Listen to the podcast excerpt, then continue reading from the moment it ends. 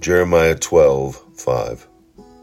If you have raced with men on foot, and they have worn you out, how can you compete with horses?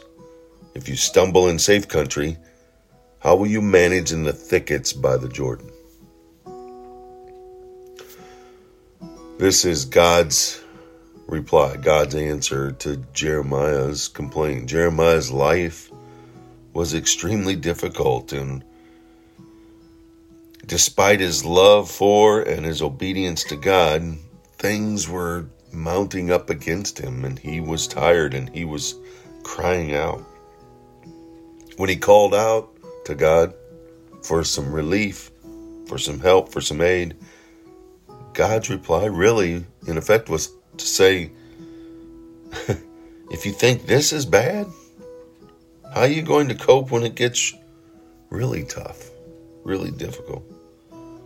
Not all of God's answers to prayer are nice or easy to handle.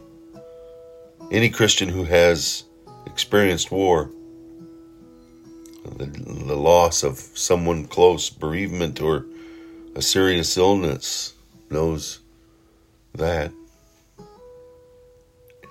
But we are to be committed in all aspects to God even when the going gets tough and when he answers and his answers are to our prayers don't bring immediate relief.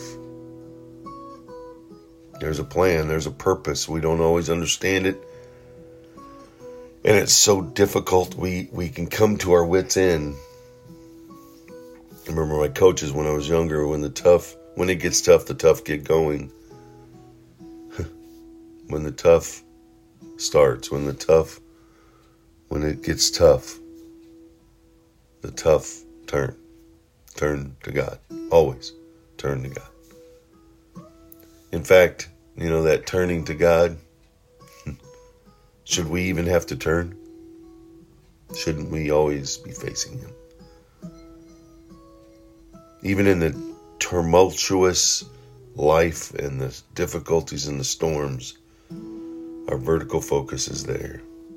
And we may get an answer that Jeremiah did.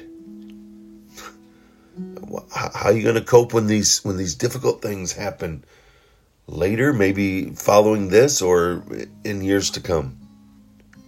God's preparing us and by preparing us. He grants us the strength, the love, the,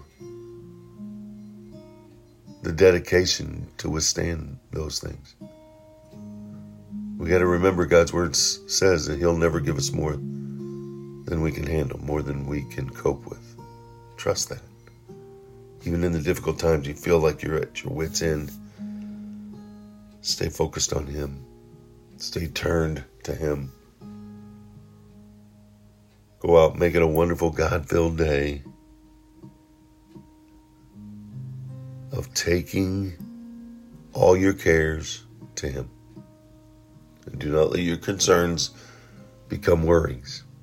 Let your concerns be lifted to the Lord. He did it. Let's do it.